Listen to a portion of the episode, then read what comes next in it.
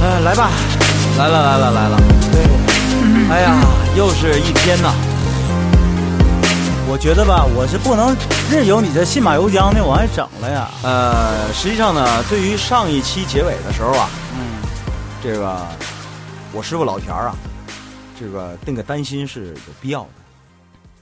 所以呢，作为他徒弟小官我呢，也得要这个仔细的考虑一下啊，就是说有没有必要讲的这么碎？不是碎不碎，你知道吧？就是明明是讲西游呢，完了你非得那什么，把那个风筝一拽进来，你还得把那个什么呃、总有点参考书目嘛。这个时代背景还得放进里头。你说你哎你你你你你写论文，但是啊，我回去我想了一下啊，嗯，其实啊，就是我给大家讲的这个这个《封神演义》啊，也没多大用。为啥呢？因为《封神演义》里，你看咱们之前提到俩人儿，对吧？嗯这个西方教派的两个人叫准提准提嗯道道人跟和接接引引道道人人，对？吧？呃，但是问题是我给大家讲明白，这两个人就是西方教日后的阿弥陀佛，就是那个呃准提道人，呃接引道人变成了阿弥陀佛，对，呃这个接引接道人变成了不，准啊提道人变成呃了准菩提道祖人变师成了菩提祖师，嗯对吧？嗯对，但是问题是，这俩事儿啊，在《封神演义》里也没明说。哎，所以那你要是说嗯你，那你怎么知道的？这个我告诉你啊，还真就是佛教的，就是纯宗教里面记载的东西。但是我之前说了，我们不用宗教来解释，因为我们嗯说是神话，我不想给大家弄混。嗯我一会儿讲宗教，一会儿讲神话，一会儿讲历史。咱们讲的已经够缓的了，实际上， 所以呢，我不这么解释了。嗯但是我说了，我我可以这么猜嗯。所以我打算怎么讲呢？嗯，就是你要有时间、有兴趣，你去看看《封神演义》；嗯你要是没兴趣、没时间，就拉倒。嗯但是咱们还回到咱们这个主题上来，就是菩提祖师到底是谁？我是不是上一期我讲了，他是谁已经不重要了，嗯重要的是啊，吴承恩想让我们发现，通过一起交通肇事案嗯来发现里面的谋杀案。嗯，我觉得我们要发现里面的谋杀案这件事儿更为重要。对，哎，就是菩提祖师，就是孙悟就空是什么意思呢？哈，菩提祖师他是谁吧？哈，就是不一重。要了，哎，这个对对于这个剧情来讲的话吧，它起起到的一个什么作用呢？哈，就是一个补充的作用，嗯因为它决定了是什么呢？哈，就是孙悟空今后他走上取经这个路的时候，他他站的到哪派，他的态度很重要，他对不站对到？哪派，对吧对吧？他都有门派。嗯，那么菩提祖师是是哪派的？这事儿不用再争辩了，肯定是佛派的。无论是从他那个名字嗯，啊，到他教的那些招儿，我说了，电视剧上可能是我不知道是当时他们没理解还是怎么样的，就是一一一派道家打扮，对不对？呃，对，为什么呢？因为啊，一直有一种说法，说是孙悟空是太乙金仙。其实这种说法是极其错误的。嗯，你知道什么为叫什么呢？你知道什么叫太乙金仙吗？呃，我这一讲又要讲回到那个嗯封《 封神演义》了。元始天尊座下有十二个徒弟，这十二个徒弟才叫太乙金仙，那个级别才叫太乙金仙。嗯孙悟空跟他远远到，嗯他只是太乙仙就不得了了，到不了太乙金仙。级别还没到，太乙是门派，金仙是指级别。嗯，太乙门儿就不错了，但是它是不是太乙门儿都不好说，因为它不是纯道教的东西了。但是《西游记》里面这本书里面哈、就关于那个菩提祖师到底是他是佛派的还是道派的，有没有一些就是提示什么的呢？，有有，还是在第二章节嗯第二回，在描写这个祖师，不管是描写他还是描写他住那地方的时候，写的都很清楚了，一看就是佛教的东西，就用了很多就是哎佛派的这个呃术佛语派，的用语。用语对是吧我这里没法一一给大家列举，因为包括太多了。包括有个细节，我好像这样的，当时好像是列出了几个，比如道家三十六门啊，怎么的啊，就是最后用一个什么给否了呢？就是这些东西都都不能让你长生。那对吧都不让你长生，他意思对就是说，你看，其实他从内心里头是对这些东西持那个反对态度的。对对，呃，但是实际上啊，你要是从这个《封神演义》的角度来讲，你看大家读《封神演义》，你注意到没有？它这里只提什么什么道人，什么什么道人，嗯没有提谁谁谁佛，嗯就包括西方教派，这俩人也叫接引道人、准提道人。嗯他那个时候可没说他是阿弥陀佛，他是菩提祖师，他可没这么讲。就你看明白了吧？就是因为中国历史上一直以来这个道跟佛呀，谁先谁后的事儿，就一直在争，一直在争，谁是主这流？个有什么可争的？道佛两家一直在争。一直在争。历史上真正历史上有多少个朝代，对吧？嗯，嗯周世宗，啪把那佛给砍了。 对，就是一直以来是还是你说的那句话对，就是我选择什么样的意识形态，完全取决于哪个更有利于我现在的统治。嗯，哎，对吧？对，所以历史上它时期是变化的，当然它用的这个东西也不一样。那有些时候可能尊佛，有些时候可能尊道。那你嗯，说明朝的时候可不就尊道吗？那皇上带头炼丹， 你看，那就奇了怪了。那为什么他那个，既然你是那个皇上，当时明朝的皇上，咱说嘉靖对吧？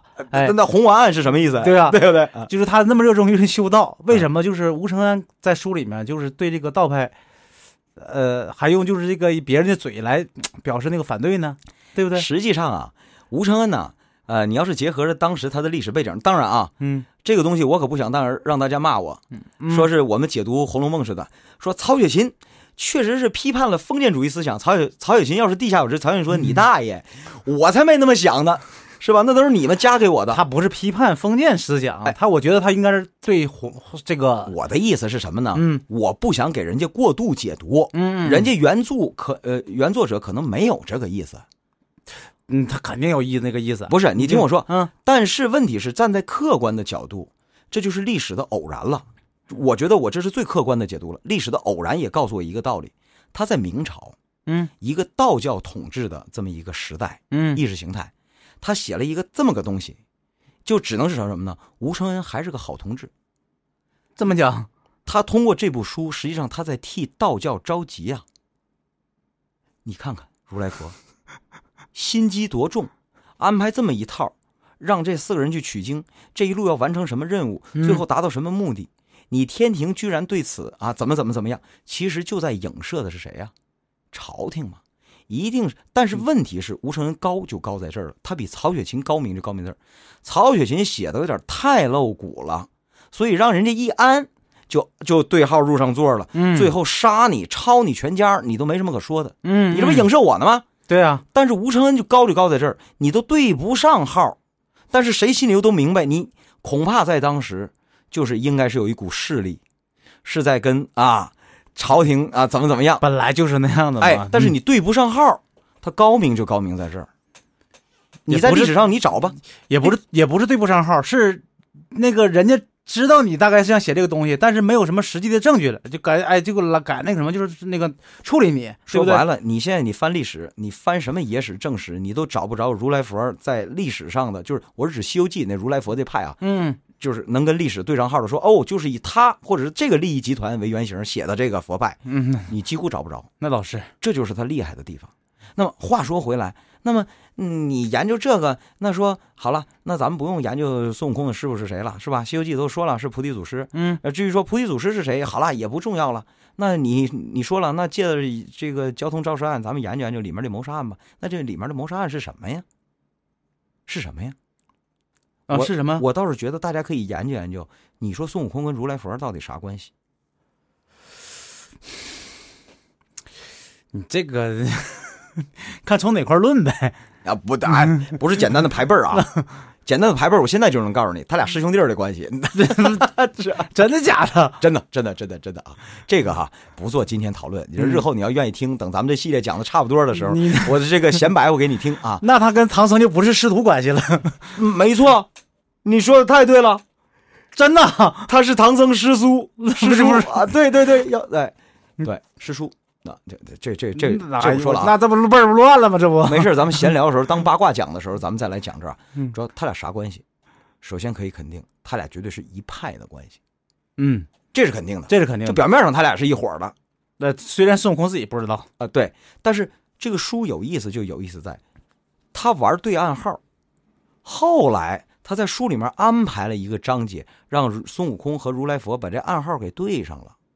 孙悟空从那回开始就知道了，哦，哦，原来我啊，这我我我我的出身也杠杠的，啊，就是我我根也红苗正，对我也不是苦出身，我你后呀面也是有人的，是吧真？有意 思。哇啊，这回我明白我老师为什么不让我说了，是吧？不让我说他我我我师傅是谁了。你这于于是乎，别，你先你先别别别别于是乎，你先给我解释这个暗号怎么回事儿，对什么暗号这是了？真假美猴王这集，我你这跳跃性也太大了，人家现在师徒还没上路呢，我跟你说，他现在，你师徒上不上路，就是这集我建议大家仔仔细细读啊。嗯有人这个网上有挺普遍的说法，说，哎呀，真九美真真假美猴王这集实际上是把真猴王打死啦。嗯，那个后来那个那个上路的那是六六六耳耳猕猴，嗯，六耳猕猴，对，毫无根据，纯是猜呗，猜，嗯，纯是猜的，一没有厢任情愿的没有猜任何佐证，没有何，任何证据。嗯而恰恰这集如来佛跟孙悟空面对面，就把这个通过六耳猕猴把这暗号对上了，等于是什么呢？等于是如来佛告诉这个孙悟空同志，我就是情报站的情报员，我是你上线呗，是吧？哎，对我们都单线联系。哎呦，这回我可找到组织喽！啊，原来是你呀！明白了，全明白了。有问你呢，怎么对的暗号？大庭广众的，还面对面的，好了周围没有别人吗？好了啊，嗯那咱们就大概讲一讲真假美猴王这集。真假美猴王这集前面全略过啊，嗯，全略过，没、嗯，没什么意思。挑你挑你认为那什么的有用的讲，最后是不是闹到了如来佛这儿了？对，啊，嗯除了那个地藏王菩萨那地听儿，对，他知道怎么回事儿，不敢说，不敢说之外，嗯啊，他到了这儿，到了之后之后，这个如来佛怎么说的？怎么说呢？说：“哎呀，这个家伙呀，叫六耳猕猴，没错啊，这有什么问题啊？谁都知道啊。对啊啊。但我问你，这里有个漏洞，是不是之前闹到阎王那儿去了？啊，对，阎王阎王爷那儿，地藏王菩萨，对，请注意啊，嗯那地方是不是查了生死簿了？还给他查了所有这世间万物，阎王爷那儿全有登记，对不对？没查着，然后才让地藏王菩萨那地厅给看的，没有查不着。”嗯，说明什么？说明这家伙是哪来的野种啊？没有这个东西，压根儿就如来不也解释了吗？说有什么是是混那什么有四种什么混世神元，完了不入什么那个各类吗？怎么地的？他可不得解释解释吗？就是你们不知道原因的呗。当然，再说了，他就是有这么一种猴子。我问你，他能耐搁哪学的呀？怎么就跟孙悟空一模一样啊？你还你这样，你要不要那什么？我翻翻原文，看看当时提到那四种猴子是什么。我如果没记错的话哈，中间提到那两种猴，在之前都提提第到过，一个是灵明石猴，对吧？这个没错吧？就是孙悟空，然后有一个通臂猿猴，就是在那个花果山上那个非常可疑的两只猴之 一，还有一个赤尻马猴，大红马屁股猴那个啊，就这大个红屁股马猴，你是对对，大红屁股大马猴，这最个后的这个是六耳六耳猕猴，对不对？前三个猴都有，唯独这个猴是不存在的。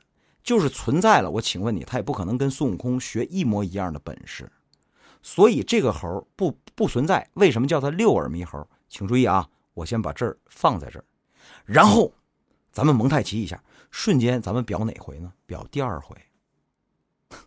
这是什么？你这是什么逻辑？为为什么呢？你听我说呀，嗯，孙悟空跟他师傅学艺啊，对吧？对，呃，学了一溜十三招了，然后那个电视剧也演了，是吧？嗯，这个老师朝他后脑勺啪啪啪帮了三下，帮后脑勺哎三菩下提，祖师对打了三对吧下，嗯然后一甩袖子一背手，转身走了。嗯，哎，孙悟空琢磨这这老头儿你吃饱了撑的，你今儿怎么回事？你打我干什么玩意儿啊？啊， 哈哈哈哈哎呀，你们这派老头儿都好打暗 语，后来也是打暗语嘛。对，结果我就告诉他，后半夜三更天你到我房屋来找我，别走正门，走后门。嗯，是吧？他去了吧？去了之后，请注意原文可就有如下的话喽啊，请注意啊，这个孙悟空啊跪在那儿啊，嗯就跟这个菩提祖师说了，说了，说搞是这一个老师老师教学生还搞这么神秘，哎，嗯为什么？说了，你看我怎么一要说的时候，他就他说，悟空道，此间更无六耳，直指弟子一人，望师傅大舍慈悲，传我长生之道吧，永不忘恩。什么叫此间更无六耳？哎，咱留个作业啊，大家查去，什么叫此间更无六耳？梗无六耳，此间更没无有六耳猕猴啊，没有六耳猕猴啊，哎，这屋里没有六耳猕 猴， 哎。你你随便说啊， 哎，那这么说的话，六耳猕猴应该跟他是师兄 弟啊。哎，今儿他不在，你看这个 不是这意思，那时候还没没出现这个人，哎没有这个六耳猕猴这个东西，不是这意思。嗯大家想，什么叫此间更无六耳？下回咱们解释。